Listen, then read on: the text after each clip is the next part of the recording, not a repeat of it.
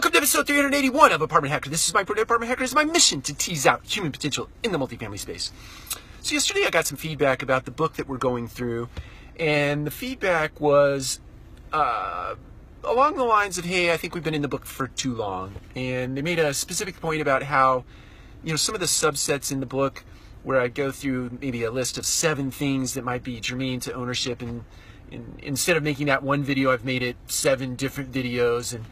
And if somebody's watching the videos and they happen to miss, let's say, episode 1 or 2, and I'm on 4, they're not going to go back and look at 1 or 2, or watch 1 and 2, and therefore they're not going to watch number 4. So I'm actually going to shift gears. I love experimentation. I think the book at the time seemed like a good idea.